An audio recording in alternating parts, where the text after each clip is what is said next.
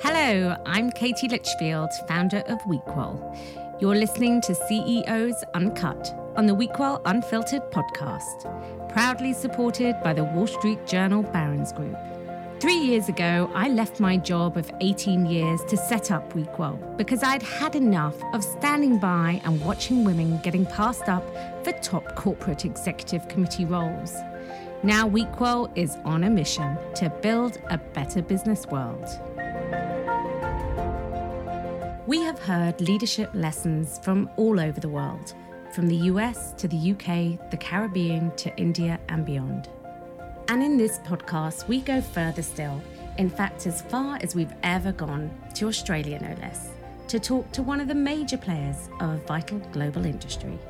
My guest is the Managing Director and Chief Executive Officer of GrainCorp, a leading agribusiness organisation which has been operating for over 100 years. He joined GrainCorp in March 2020 after eight years working his way to the top of Fonterra, a Kiwi based food manufacturing cooperative group.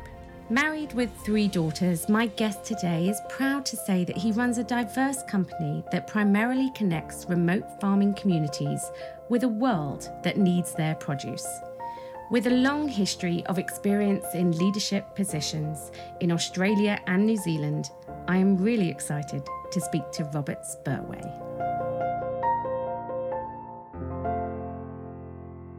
Welcome to WeQual, Robert. Uh, firstly, for the listeners who don't know, can you briefly explain what GrainCorp is and does? Absolutely, and thanks for having me. GrainCorp is an agribusiness based here in Australia.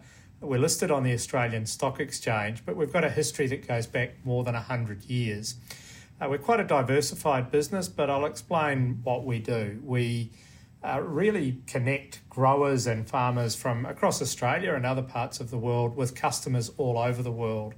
The key parts of our business are our grain uh, handling business, where we store and handle logistics of grain, uh, right through to operating seven ports here in Australia and shipping grain to where it's needed most around the world. We also have a processing division, and that crushes oil seed, so canola principally, and manufactures a range of edible oils, margarines, and other products for consumers in Australia, New Zealand, and across Southeast Asia. At WeQual, we are always searching for the answer to the big questions, like what makes a great leader? To that end, what three qualities do you think a great leader must have? Authenticity. I think that's important in life, but particularly in leadership um, and combine that with being a team player. So, the first point I'd say is an authentic team player uh, gives you a really great start to be a great team leader. I also, when I look for people that inspire me in leadership, look to someone that's got an eye to the future, particularly around innovation. I think that's really important. And people are often looking for that vision that leaders are able to provide. And let's face it, you can't have a vision unless you're looking to the future.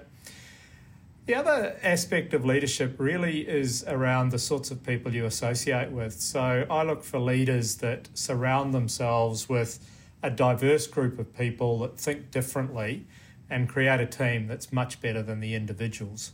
And how do you define success? I'm going to be quite generic in that, and I think in that sense it can apply in many contexts, both at a personal level uh, and a company or corporate level. Uh, but achieving your potential, I think, is a really strong measure of success. And that doesn't matter what your potential is, but if you're achieving that potential, I think that's a really good measure.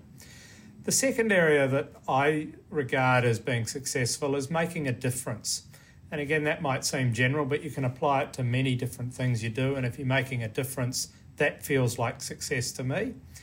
And then one of the things that I get a lot of satisfaction out of personally is that improving improving yourself uh, and others, helping people be at their best.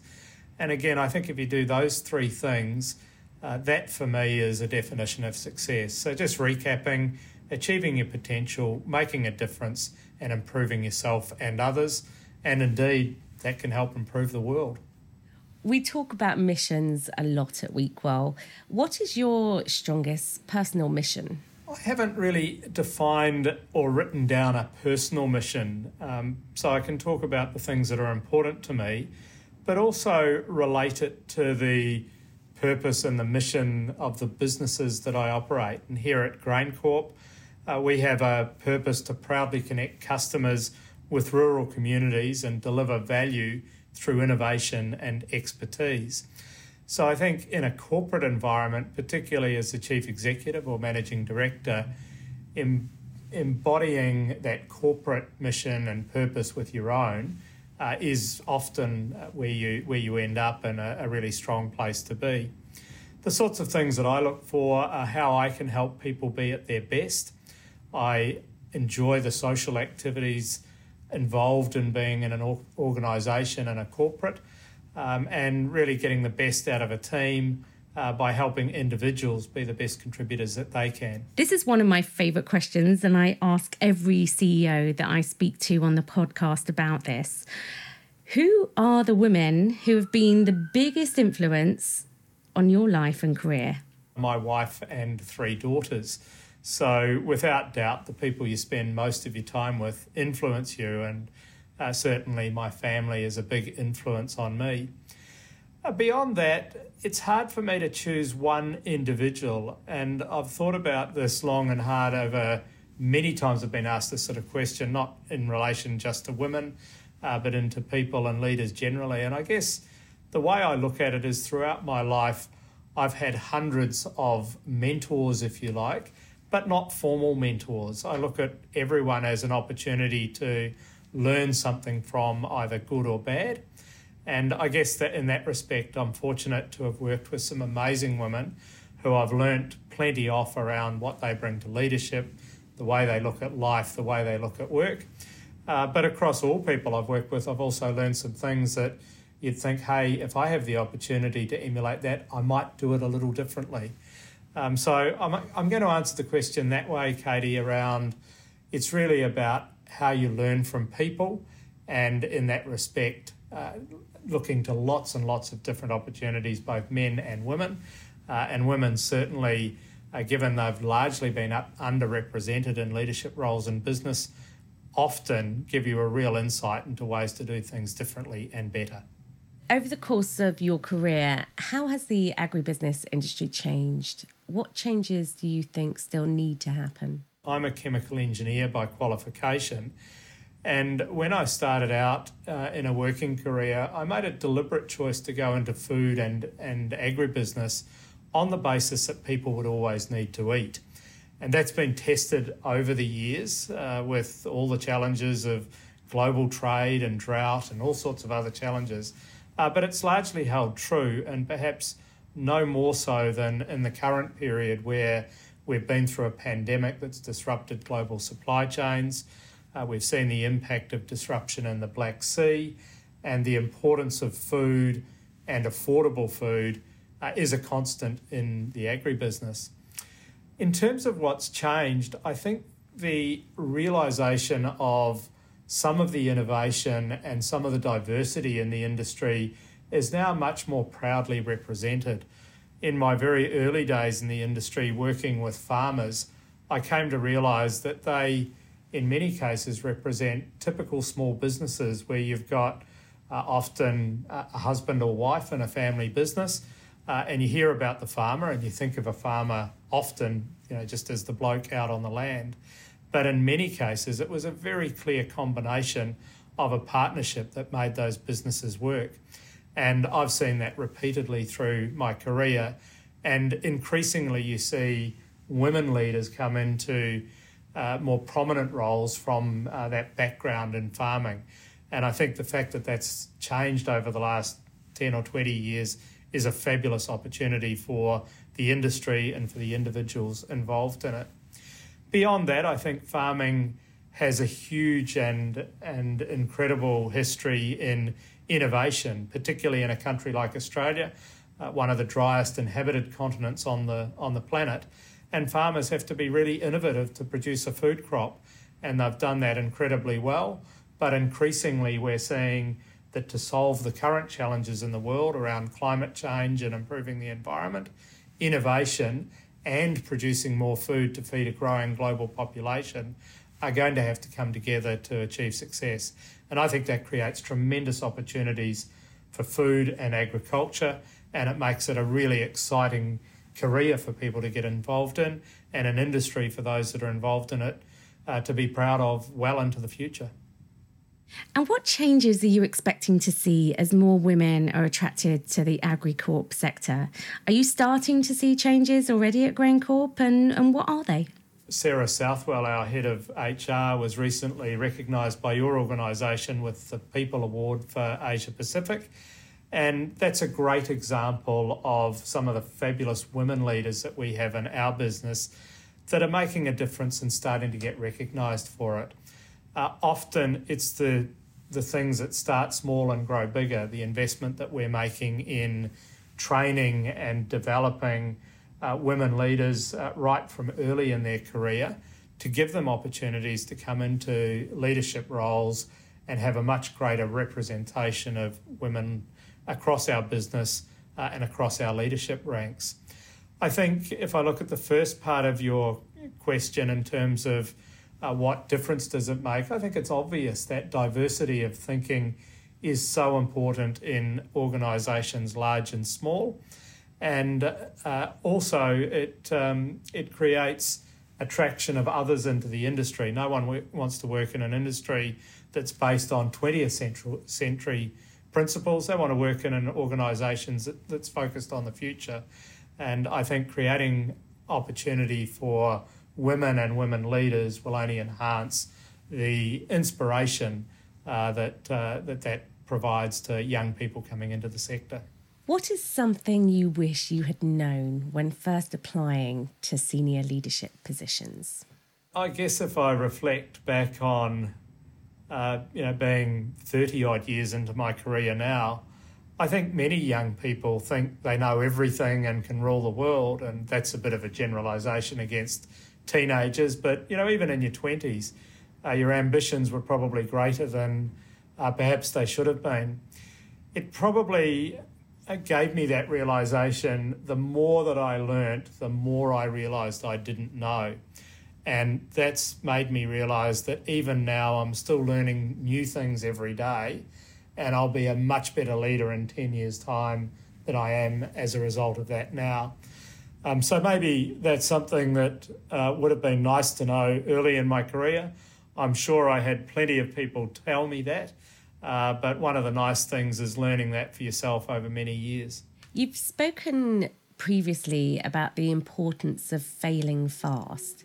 Which failures of yours have been most important in leading you to your current success? When I've talked about failing fast, it's been in the context of strategy uh, being prepared to make bold and courageous decisions.